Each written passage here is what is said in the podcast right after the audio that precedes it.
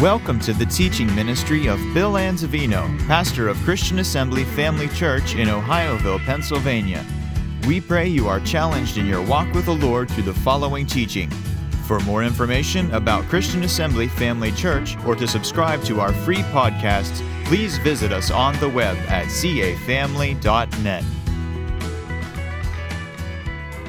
Tonight, just want to share a little bit with you and then we're going to break off into prayer and do some things a little bit different this evening. Uh, that's if I get your permission to be able to do that tonight.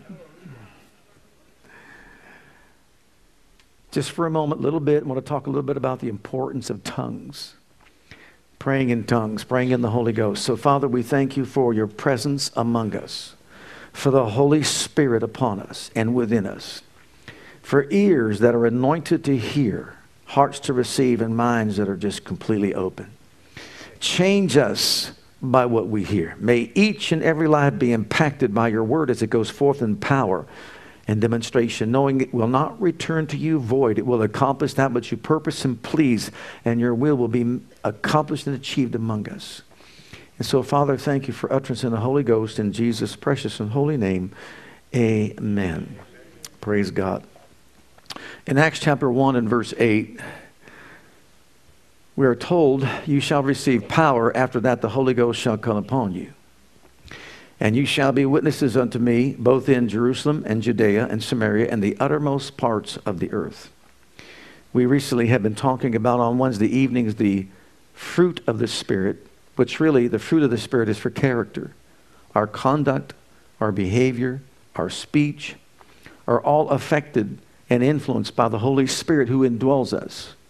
Now, I realize it's the fruit of the recreated human spirit, but it is the Holy Spirit living in our spirit that gives us the divine nature and the divine character. And if we as individuals will yield to the Holy Spirit, it will manifest and show up in our conduct and our character. And God wants us to be conformed to the very image of Jesus. As a matter of fact, we are told that is exactly what His will is for all of our lives to conform to the very image of Jesus. And so it's important we understand this ministry of the Spirit, which is the fruit of the Spirit and its manifestation within each and every one of our lives. But then also there is the baptism of the Holy Spirit, and that is not for character, but for what? Power. You shall receive power after that the Holy Ghost comes upon you. This power is power that's beyond human scope. It's divine ability, it's divine enablement. I'm telling you, there are many religions out there that do all kinds of crazy things because they're looking to achieve and obtain power beyond human scope, even to the degree or level of drinking the blood of a lion, believing they'll become more bold and courageous by doing so. Can you imagine that? But thank God we have access to the great power of Almighty God in the baptism of the Holy Spirit. You shall receive power. After that, the Holy Ghost has come on you. So when we're filled with the Holy Ghost, then we're full of the power of God. And then also, there's a twofold ministry of the Spirit, the clothing of the Spirit upon us as well. So we have the Spirit within, and we have the Spirit upon us. And we thank God. Well, the thing is, when you're filled with the Holy Ghost, you will speak with other tongues. I should say you can and you should speak with other tongues as the Spirit of God gives utterance. Look in Acts chapter 2 and beginning at verse 1. And when the day of Pentecost was fully come, they were all with one accord in one place, and suddenly there came a sound from heaven as a rushing mighty wind, and filled all the house where they were sitting. And there were appeared to them cloven tongues like as of fire that sat upon each of them, and they all were filled with the Holy Ghost and began to speak with other tongues as the Spirit gave them utterance. Now, notice it's the day of what? Pentecost. Now, there will never be another Passover because the Passover lamb has already been crucified and slain. Oh, there may be a memorial where the Jewish people commemorate and remember that, but there's no substance to it anymore. Our Passover was crucified. His name is Jesus. There will never be another need for unleavened bread because our Savior has been buried. He was buried, and that's what that was re- representative of. It was a type of. Well, was he buried? Did he die? Was he buried? Sure, he was. So there's also no need for what? The first fruits. Why? He was raised from the dead. He's not going to rise again from the dead. He's been raised from the dead. That was done. That was fulfilled. That was complete. There's never going to be another need for a Pentecost because Pentecost came. Jesus came, or, it, it, Jesus went back to heaven and sent the Holy Ghost when? On the day of what? Pentecost. So all the ritual that they were going through that represents Pentecost has been fulfilled, and Jesus sent the Holy Ghost, and the Holy Ghost is in each and every one of us here. If you've been filled with the Holy Ghost, then you have your own Pentecost. You have your personal Pentecost, praise God. And the Holy Spirit indwells you. The Shekinah glory that went back to heaven has now entered into you. That glory is in you. That glory is in me. It's so powerful, it will manifest in other tongues if you'll just but yield. If you yield to the Holy Ghost, praise God. See, we live in the church age. We live in the dispensation of the Holy Ghost. We're not waiting for it to happen. We're not going through types and shadows. They've been fulfilled. Amen. Right now, we're living in the time of the harvest, the great harvest of the earth. And because we've been filled with the Holy Ghost, praise God, we have the power and the ability of God within us to reach this lost and dying world with the life changing truths of the gospel. Now, in the Jewish camp, in Acts chapter 2, 1 through 4, tongues were manifested or was manifested among the people. Everyone that was in that upper room, 120, every single one of them, when they got filled with the Holy Ghost, without exception, Every single one of them was filled with the Holy Ghost and spake with other tongues as the Spirit gave utterance. Why was it significant that the fire was upon each and every one of them? To show that it was for everyone who was there. No one was excluded whatsoever. A cloven tongue like as a fire sat upon each and every one of those 120 individuals. And when they were filled, they all spoke with other tongues as the Spirit of God gave them utterance. Every one of them. So in this Jewish camp, none of them knew what to expect. Jesus said, You just go there, tarry, you just wait in Jerusalem and don't leave until you're endued with power from on high. So this was not a work of man. God couldn't, God had to do it. You know, man would mess it up. God had to do it. God did it. And it was not a work of man. Man had nothing whatsoever to do with it. So in the Jewish camp, anyone as a Jewish person who accepts Christ, they look to that. That's, those are the scriptures right there. To be filled with the Holy Ghost, there's the pattern right there. The Jewish camp. God did it by His Spirit on His own, apart from anything that man would have to do with it or say about it. Then go to Acts chapter 10, and you find out in the camp of the Gentile, the same thing takes place. And look at verse 44. While Peter yet spake these words, speaking of the resurrection of Jesus, preaching the gospel at the house of Cornelius, who was the centurion of the Italian band, he was. The first Gentile converts were the Italians. And he's at the house. I can just see him going over to. I can see this Jewish person entering to the house of a Gentile who was an Italian. Peter, come on, man. My wife made pizza. We got spaghetti over here. Here's a few meatballs. Bring your friends too. You know, we got a loaf of bread just made. Can you imagine that? You can only imagine that. There's a lasagna in the oven, pepperoni here and cheese you can pick on while you're waiting. Glory to God. And when Peter yet spake these words, the Holy Ghost fell on all them which heard the word. And they of the circumcision, which means the Jewish camp, which believed, were astonished, as many as came with Peter. Why? Because that on the Gentiles also was poured out the gift of the Holy Ghost. How, do, how did they know? For they heard them speak with tongues and magnify God. Then answered Peter, can any man forbid water that these should not be baptized which have received the Holy Ghost as well as we? How did they know they received the Holy Ghost? They heard them speak with other tongues just as they did in the beginning when they received the Holy Ghost. Now, what's my point? You got the Jewish camp and you've got the Gentile camp. There are no other camps. And in both camps, God being the initiator, God being the one, the baptizer, Jesus the baptizer, baptizes all these individuals, fills them with the Holy Spirit, and it's evident by what? Speaking in tongues in the Jewish camp and speaking in tongues in the Gentile camp. Let me ask you a question Do we have a right to tamper with that? Do we have a right to tamper with that? Mm-mm. We didn't initiate it. Man had nothing to do with it. But over the years, man has messed it up big time. Listened to the devil and snuffed out the ministry of the Holy Spirit as a result. Beloved, if God felt we need the Holy Ghost, we need the Holy Ghost. And if God said it's necessary to pray in tongues, speak in tongues, then you know what? It's absolutely necessary.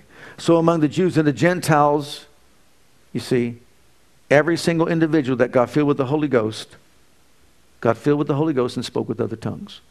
And that was a work of God, not man.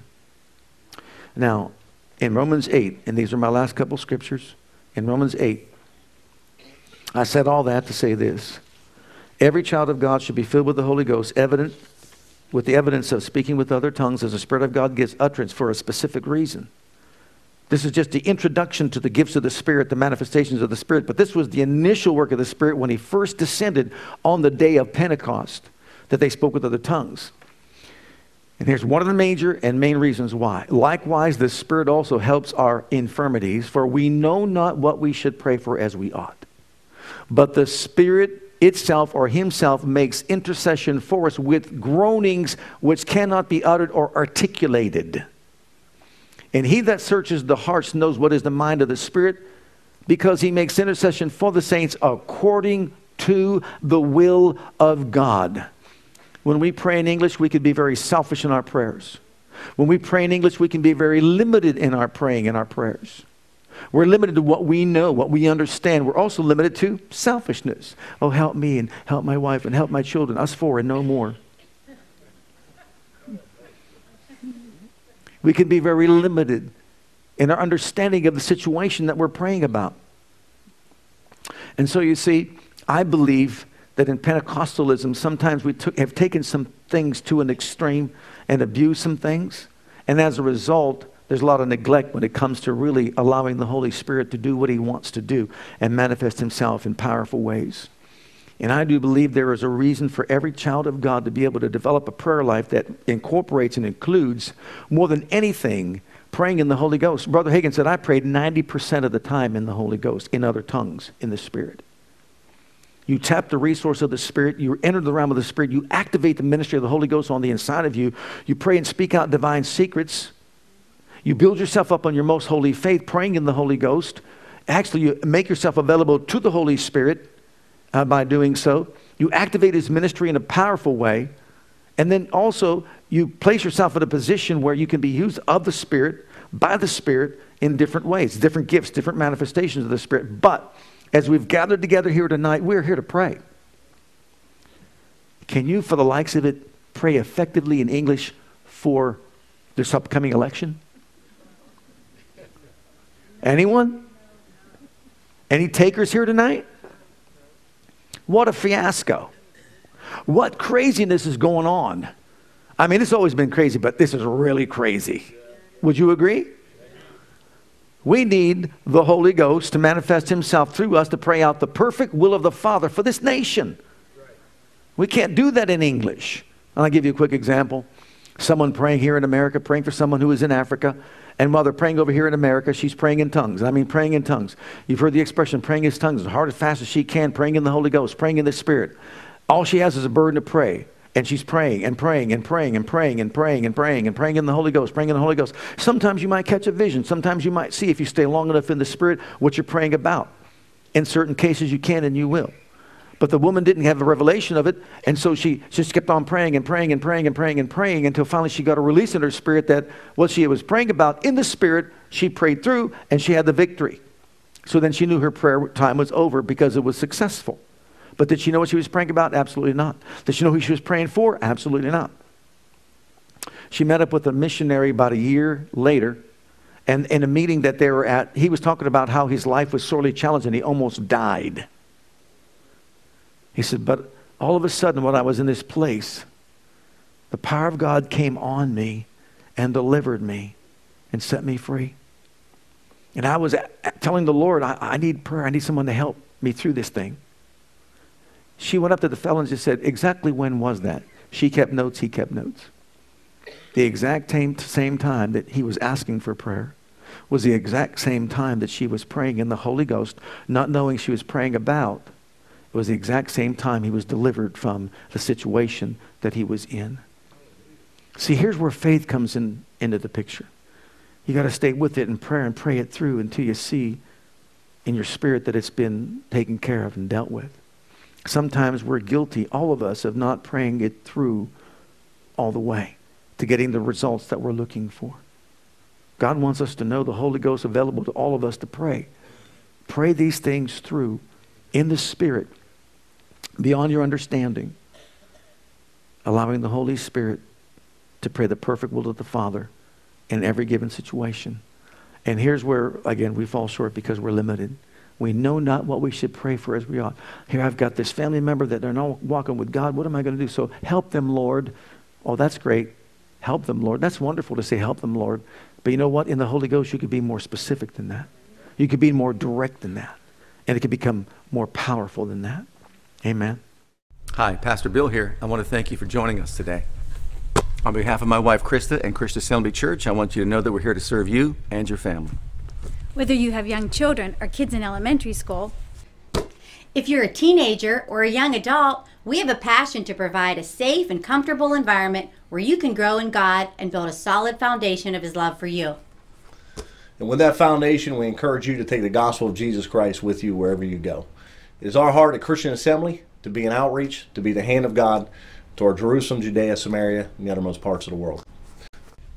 We want to join as the body of Christ to make one last trumpet call before the final trumpet sound, and through a life of worship, bring in a harvest of people. With whatever gifts God has given you, we want you to be free to share those gifts and talents. Life is most fulfilled when we share God's love with others. And in all that we do, we want to demonstrate the power of the name of Jesus to the world through a ministry of excellence to God first, and then also to you. So, whatever the situation, wherever you are, whatever you're going through, I want you to know that we love you and God loves you and has a wonderful plan for your life. And that plan begins by making Jesus the Lord and the Savior of your life. And if you've never made that decision yet, I'd like to invite you to pray a simple prayer with me. And if you will, Jesus will become your Savior and your Lord. Just repeat after me this prayer Heavenly Father, I come to you just as I am. And I believe with all my heart that Jesus died for my sins and was raised from the dead for me. I open the door of my heart. I call upon the name of the Lord.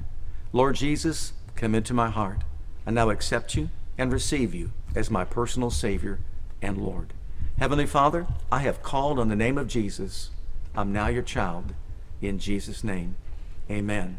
Now, if you prayed that prayer with me, I encourage you to get into a good Bible based church where you can learn to grow in your Christian faith and experience.